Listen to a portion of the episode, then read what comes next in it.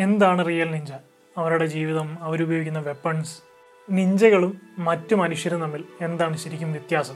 നിഞ്ചകൾ എങ്ങനെയാണ് അവരുടെ missions operate ചെയ്യുന്നത്? നിഞ്ചകൾ ഇപ്പോഴും ഉണ്ടോ? ശരിക്കും നിഞ്ച എന്ന് പറയുന്ന ഒരു യാഥാർത്ഥ്യമാണോ? അതൊരു കെട്ടുകഥയാണോ? യഥാർത്ഥത്തിൽ നിഞ്ചകൾ ഉണ്ടായിരുന്നെങ്കിൽ അവരെ എങ്ങനെയാണ് ഈ സമൂഹത്തിൽ നിന്ന് തുടച്ചു നീക്കിയത്?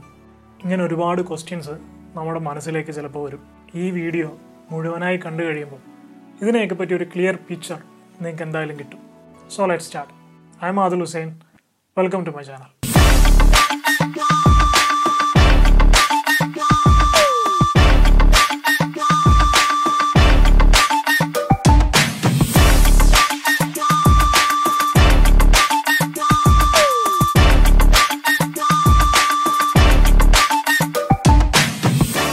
welcome back ninja എന്ന് പറയുമ്പോൾ പലർക്കും ഓർമ്മ വരുന്നത് തലയൊക്കെ മുട്ടയടിച്ച് കറുത്ത ഡ്രസ്സും മാസ്കും ഒക്കെ ഇട്ട് ഒരു ചൈനക്കാരനായിരിക്കും എന്നാൽ യഥാർത്ഥ നിഞ്ച അങ്ങനെ ഒന്നുമല്ല.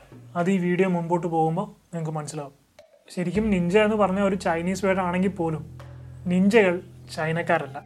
നിഞ്ചകളുടെ വസ്ത്രം അല്ലെങ്കിൽ നിഞ്ചകൾ ധരിക്കുന്ന സ്യൂട്ട് അത് കറുത്ത നിറത്തിലുള്ളതുമല്ല. വർഷം എ ഡി ആയിരത്തി നാനൂറ്റി പത്തൊമ്പത് ഇന്നത്തെ ജപ്പാന്റെ ക്യാപിറ്റലായ ടോക്കിയോയിൽ നിന്ന് ഏതാനും കിലോമീറ്റർ അകലെയുള്ള കോക്ക എന്ന് പറയുന്ന ഒരു ചെറിയ ഗ്രാമം. ഇവിടുത്തെ ആളുകളുടെ പ്രധാന ജീവിത രീതി എന്ന് പറയുന്നത് കൃഷിപ്പണിയാണ്. അന്നത്തെ കാലത്ത് ഏതൊരു സാധാരണക്കാരൻ പോലെയും കൃഷി ആടുമേയ്ക്കൽ വൈകുന്നേരങ്ങളിൽ കൂട്ടം കൂടിയിരുന്ന് കഥ പറയൽ ചീട്ടുകളി. ചീട്ടുകളി എന്ന് പറയുമ്പോൾ നമ്മളിവിടെ കാണുന്ന പോലെയുള്ള ചീട്ടുകളികളല്ല. കരൂട്ട എന്ന് പറയുന്ന ഒരു പ്രത്യേകതരം കളിയാണിത്. എന്നാൽ ഇത്രയും സാധാരണക്കാർ ജീവിക്കുന്ന ഈ ഒരു കുഞ്ഞു ഗ്രാമത്തിൽ ഏതൊരു വലിയ കള്ളനും അല്ലെങ്കിൽ വലിയ കൊള്ളക്കാരനായാലും കയറാൻ പേടിക്കും. കയറാൻ പേടിക്കുമെന്നല്ല അതിനെപ്പറ്റി ചിന്തിക്കാൻ പോലും അവർക്കൊരു ധൈര്യം ഉണ്ടാവില്ല. കാരണം ഇത് പുറമേ നിന്ന് കാണുന്ന പോലെ ഒരു സാധാരണ വില്ലേജ് അല്ല. ഷിഞ്ചി കഗാവ പോലുള്ള നിഞ്ചകളുടെ ഒരു ബൂട്ട് ക്യാമ്പാണ് ഈ കുഞ്ഞു ഗ്രാമം. എല്ലാ വീട്ടിലും ഒരു ഷിൻജിയോ അല്ലെങ്കിൽ ഷിനോബിയോ ഉണ്ടാവും. ഈ എന്നും ഷിനോബിയും എന്ന് പറയുന്നത് നിഞ്ചകൾക്ക് തന്നെയാണ്. ശരിക്കും ഷിനോബി എന്നുള്ളതാണ് ഇവരുടെ യഥാർത്ഥ പേര്. അത് നമുക്ക് വീഡിയോ മുമ്പോട്ട് പോകുമ്പോൾ പറയാം. പെൺകുഞ്ഞുങ്ങൾക്കുൾപ്പെടെ ഇവർ ട്രെയിനിങ് കൊടുത്തിരുന്നു.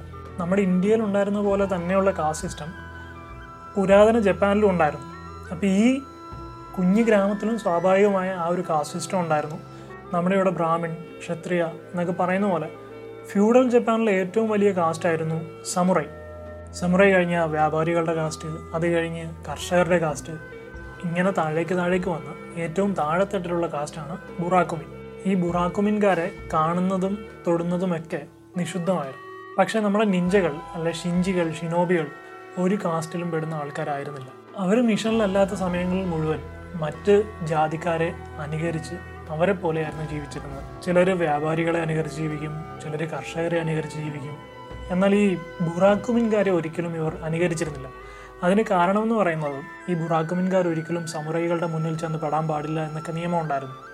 അങ്ങനെ ചെന്ന് പെട്ടുകഴിഞ്ഞാൽ ഇവരെ കൊന്നു കളയുന്നൊരു സിസ്റ്റം അവിടെ ഉണ്ടായിരുന്നു. സോ ഈ ബുറാക്കുമിൻകാരായിട്ട് ജീവിച്ചു കഴിഞ്ഞാൽ ഇവർക്ക് ഏതെങ്കിലും ഒരു മിഷന്റെ ഭാഗമായിട്ടൊരു സമുറയുടെ അടുത്തേക്ക് ഒരിക്കലും പോകാൻ കഴിയില്ല.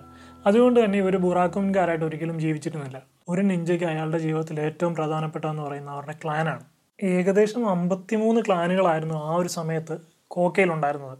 അതിലൊരെണ്ണമായിരുന്നു കഗാവ.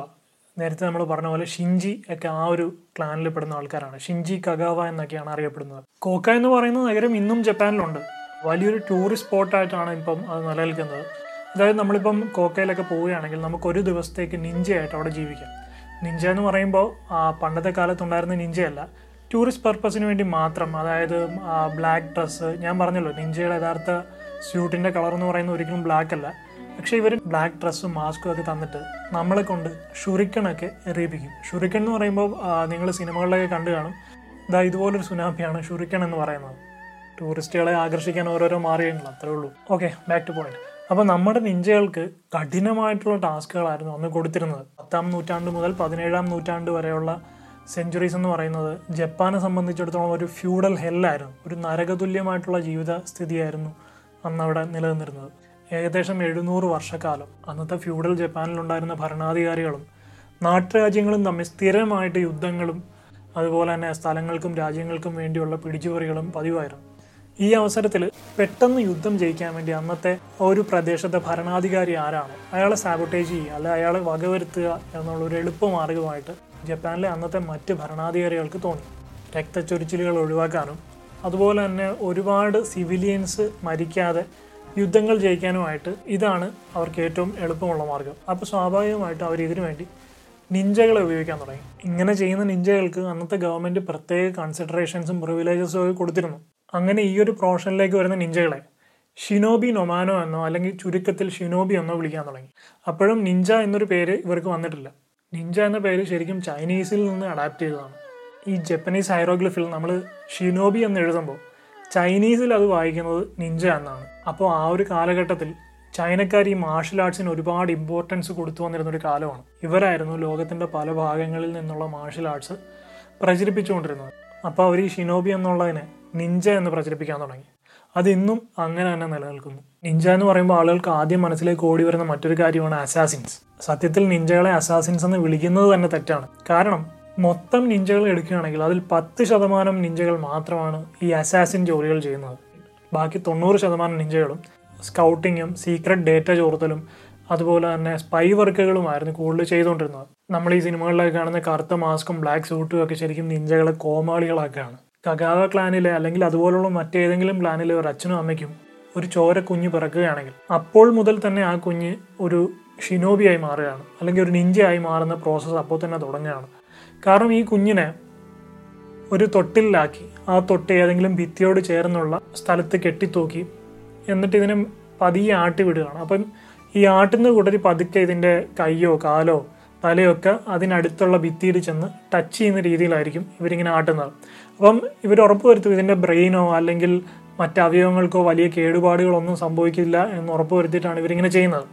പിന്നെ പിന്നെ ഇതിനിങ്ങനെ തള്ളിവിടുമ്പോൾ ഇതിന് ഓട്ടോമാറ്റിക് ഒരു റിഫ്ലക്സ് ഉണ്ടായി. ഭിത്തിയുടെ അടുത്തെത്തുമ്പോൾ കൈകൊണ്ടും കാലുകൊണ്ടും തന്റെ ശരീരം ഭിത്തിയിൽ ടച്ച് ചെയ്യാത്ത രീതിയിൽ ഇത് ബ്ലോക്ക് ചെയ്യാൻ തുടങ്ങും. ഇത് കഴിയുമ്പോൾ പിന്നെ കുഞ്ഞിനെ പതുക്കെ പതുക്കെ ചെറിയ ചെറിയ ഹൈറ്റ്സിൽ നിന്ന് താഴേക്കിടാൻ തുടങ്ങും. ആദ്യം ഒരു ഒരടി പൊക്കത്തിൽ നിന്ന് താഴേക്കിടും അങ്ങനെ പ്രോഗ്രസീവായി ഹൈറ്റ് കൂട്ടിക്കൂട്ടി കൊണ്ടുവന്ന് ഏകദേശം രണ്ടാൾ പൊക്കത്തിൽ നിന്നും താഴെ ഇട്ടാലും കൈയും കാലും ഒന്നും ഒടിയാതെ സേഫായി താഴെ വന്ന് ലാൻഡ് ചെയ്യാൻ ഈ നാലോ അഞ്ചോ വയസ്സുള്ള കുഞ്ഞ് പ്രാപ്തനാകും ഈ ഒരു സ്റ്റേജ് ഫിനിഷ് ചെയ്ത് കഴിഞ്ഞാൽ പിന്നെയാണ് ശരിക്കുള്ള ട്രെയിനിങ് തുടങ്ങുന്നത്. ഈ ഒരു സ്റ്റേജ് വരെയുള്ള ട്രെയിനിങ് സ്വന്തം അച്ഛനും അമ്മയാണ് കൊടുക്കുന്നതെങ്കിൽ പിന്നെ അത് കഴിഞ്ഞ് നമ്മളൊക്കെ സ്കൂളിൽ പോകുന്ന പോലെയാണ് ബാക്കിയുള്ള ട്രെയിനിങ് വരുന്നത്. പിന്നെ ഇവർക്കൊരു മാസ്റ്റർ ഉണ്ടാവും. ആ മാസ്റ്ററിന്റെ അടുത്തു നിന്നായിരിക്കും ബാക്കി ട്രെയിനിങ് ഈ കുഞ്ഞുങ്ങൾക്ക് ലഭിക്കുക.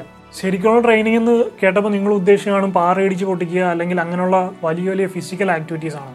അല്ല കുഞ്ഞുങ്ങളുടെ നോളജ് ഡെവലപ്മെന്റ് ആണ് പിന്നുള്ള ട്രെയിനിങ് നിഞ്ചകളെല്ലാം അറിഞ്ഞിരിക്കണം എന്നാണ് അവരുടെ ഒരു രീതി. ചെറിയൊരു തകരപ്പാട്ട് കൊടുത്താൽ അതിൽ നിന്നും ബോംബ് ഉണ്ടാക്കാൻ വരെ ഇവരെ പ്രാപ്തരാക്കിയാണ് പുറത്തേക്ക് വിടുന്നത്. അതുമാത്രമല്ല ഫിസിക്സിലും കെമിസ്ട്രിയിലും നിഞ്ചകൾ അഗ്രഗണ്യന്മാരായിരിക്കും. ഒരു മാപ്പോ അല്ലെങ്കിൽ ഒരു ഒഫീഷ്യൽ ഡോക്യുമെന്റോ കണ്ടാൽ സെക്കൻഡുകൾ കൊണ്ട് തന്നെ അത് ഡീകോഡ് ചെയ്യാനും അത് മനഃപ്പാടമാക്കാനും പിന്നീട് ആവശ്യം വന്നാൽ അത് ഉപയോഗിക്കാനും ഇവർക്ക് ട്രെയിനിങ് കൊടുത്തിരിക്കും. ഇത് മാത്രമല്ല നിഞ്ചകൾ അസാധ്യ നടന്മാർ കൂടിയായിരുന്നു. കച്ചവടക്കാരനായും കർഷകനായും കലാകാരനായിട്ടൊക്കെ വേഷം മാറി. സാധാരണക്കാർക്കിടയിൽ സാധാരണക്കാരനായി ആരും കണ്ടുപിടിക്കാത്ത രീതിയിൽ ജീവിക്കാൻ ഇവർ മിടുക്കലായിരുന്നു ഇന്ന് നമ്മൾ കാണുന്ന പല നിഞ്ച സ്കൂളുകൾക്കും യഥാർത്ഥ നിഞ്ചയുമായി വിദൂര സാദൃശ്യം പോലുമില്ല. ഇന്ന് നിഞ്ച എന്ന് പറഞ്ഞ് പഠിപ്പിക്കുന്നത് കരാട്ടെ കുങ്ഫു പോലെയുള്ള ഒരു ആയോധന കല അല്ലെങ്കിൽ ഒരു സെൽഫ് ഡിഫെൻസ് മാർഷ്യൽ ആർട്സ് ആണ് ഇന്ന് പഠിപ്പിക്കുന്നത്. എന്നാൽ ശരിക്കുള്ള നിഞ്ച എന്ന് പറയുന്ന ഒരു സ്പൈ പ്ലസ് അസാസിൻ ഡെവലപ്മെന്റ് ആണ്. അതൊരു സെൽഫ് ഡിഫെൻസ് മാർഷ്യൽ ആർട്ട് അല്ല. ഫോർ എക്സാമ്പിൾ നിങ്ങളുടെ ശത്രുവിനെ ഒരു ആരോ കൊണ്ട് കൊല്ലാൻ സാധിക്കുമെങ്കിൽ എന്തിനാണ് അയാളുമായിട്ടൊരു മാർഷ്യൽ ആർട്സ് ഷോ ഓഫ് കാണിക്കുന്നത്? അതാണ് നിഞ്ചകളുടെ ഐഡിയോളജി സ്കില്ലിനാണ് നിഞ്ചകൾ ഇമ്പോർട്ടൻസ് കൊടുക്കുന്നത്. എക്സാമ്പിൾ നൈറ്റ് വിഷൻ ഒരു കുഞ്ഞു ഷിഞ്ചിയെ മൂന്നോ നാലോ വയസ്സുള്ള ഒരു ഷിഞ്ചി ഷിഞ്ചി എന്ന് പറഞ്ഞാലും നിഞ്ച തന്നെയാണ്. ഷിനോബി ആയിട്ടുള്ള അച്ഛനും അമ്മയ്ക്കും ജനിക്കുന്ന കുഞ്ഞാണ് ഷിഞ്ചി അപ്പോൾ ഒരു കുഞ്ഞു ഷിഞ്ചിയെ മൂന്നോ നാലോ വയസ്സുള്ള ഒരു ഷിഞ്ചിയെ ഇരുട്ടായിട്ടുള്ള ഒരു ഗുഹയ്ക്കകത്ത് കൊണ്ട് അടയ്ക്കും. അവിടെ വെളിച്ചത്തിനായി കുഞ്ഞൊരു വിളക്ക് മാത്രമായിരിക്കും വെച്ചു കൊടുക്കുന്നത്. അങ്ങനെ കുറേ നാൾ ആ കുഞ്ഞ് ആ ഒരു വിളക്കിന്റെ വെളിച്ചത്തിൽ ജീവിച്ചതിന് ശേഷം കുറച്ച് നാൾ കഴിയുമ്പോൾ ആ വിളക്കെടുത്ത് മാറ്റിയിട്ട് അരണ്ട വെളിച്ചമുള്ളൊരു മെഴുകുതിരി അവിടെ വയ്ക്കും. അങ്ങനെ വീണ്ടും മെഴുകുതിരിയിൽ കുറച്ച് നാളും കൂടെ താമസിച്ചതിന് ശേഷം പൂർണമായിട്ടും ഈ മെഴുകുതിരി എടുത്തു മാറ്റും. പിന്നീട് കുറച്ച് നാൾ കുഞ്ഞ് ഇരുട്ടത്താണ് ജീവിക്കുന്നത്. അങ്ങനെ ഒരു മെഴുകുതിരി വെട്ടം പോലും ഇല്ലാതെ ഇരുട്ടത്ത് വളരെ നാൾ കഴിയുന്ന ഈ ഷിഞ്ചി അന്ധകാരത്തിനെ തന്റെ സുഹൃത്താക്കി മാറ്റും. ഇങ്ങനെ നേടിയെടുക്കുന്ന ഈ ഒരു കഴിവ് രാത്രിയിൽ ശത്രുവിനെ നേരിടാനോ അല്ലെങ്കിൽ തന്നെക്കാൾ ശക്തനായ ഒരു ശത്രുവിനെ നേരിടുമ്പോൾ അവിടെ ഇരുട്ട് സൃഷ്ടിച്ച് അവിടെ നിന്ന് പെട്ടെന്ന് രക്ഷപ്പെടാനോ നിഞ്ചകളെ സഹായിക്കും.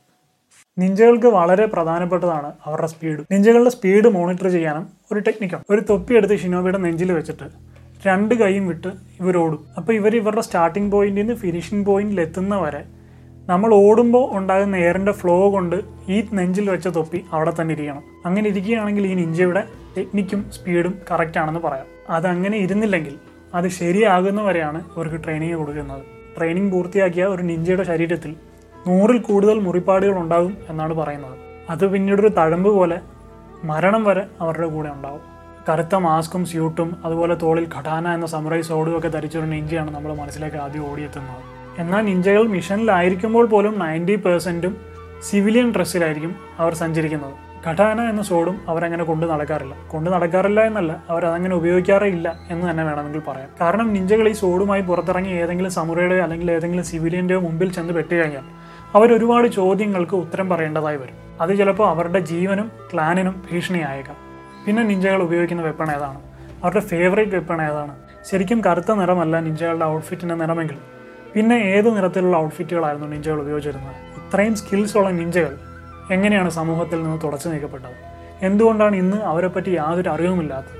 നമ്മൾ ഇത്രയും നേരം നിഞ്ചകളെക്കുറിച്ച് സംസാരിച്ചത് ജസ്റ്റ് ഒരു ഇൻട്രൊഡക്ഷൻ മാത്രമാണ്. ഇനിയാണ് നിഞ്ചകളുടെ കോറിലേക്ക് നമ്മൾ കടന്നു ചെല്ലാൻ പോകുന്നത്. ഇത് നമുക്ക് ഒരു വീഡിയോയിൽ പറഞ്ഞു തീർക്കാൻ സാധിക്കാത്തതുകൊണ്ട്. മാത്രമല്ല ആളുകളുടെ അറ്റൻഷൻ സ്പാൻ വളരെ കുറവായതുകൊണ്ടും നമുക്കിത് സെക്കൻഡ് പാർട്ടിലേക്ക് മാറ്റിവെക്കാം. സെക്കൻഡ് പാർട്ടിൽ നമ്മൾ ഇതെല്ലാം വളരെ വിശദമായി തന്നെ ഡിസ്കസ് ചെയ്യുന്നതായിരിക്കും. ഈ വീഡിയോ പോസ്റ്റ് ചെയ്ത് ഒരു മൂന്നോ നാലോ ദിവസത്തിനുള്ളിൽ തന്നെ നമ്മുടെ ചാനൽ ഇതിന്റെ സെക്കൻഡ് പാർട്ടും വരുന്നതായിരിക്കും. സോ ചാനൽ ഇതുവരെ സബ്സ്ക്രൈബ് ചെയ്തിട്ടില്ലെങ്കിൽ സബ്സ്ക്രൈബ് ചെയ്ത് ബെൽ ബട്ടൺ എനേബിൾ ചെയ്ത് വെക്കുക. നിഞ്ചകളുടെ കോറിലേക്ക് ഇറങ്ങി ചെല്ലുന്ന ഇതിന്റെ രണ്ടാം ഭാഗമായി അടുത്ത വീഡിയോയിൽ കാണുന്നവരെ ആ മാതുൽ ഹുസൈൻ സൈനിങ് ഓഫ്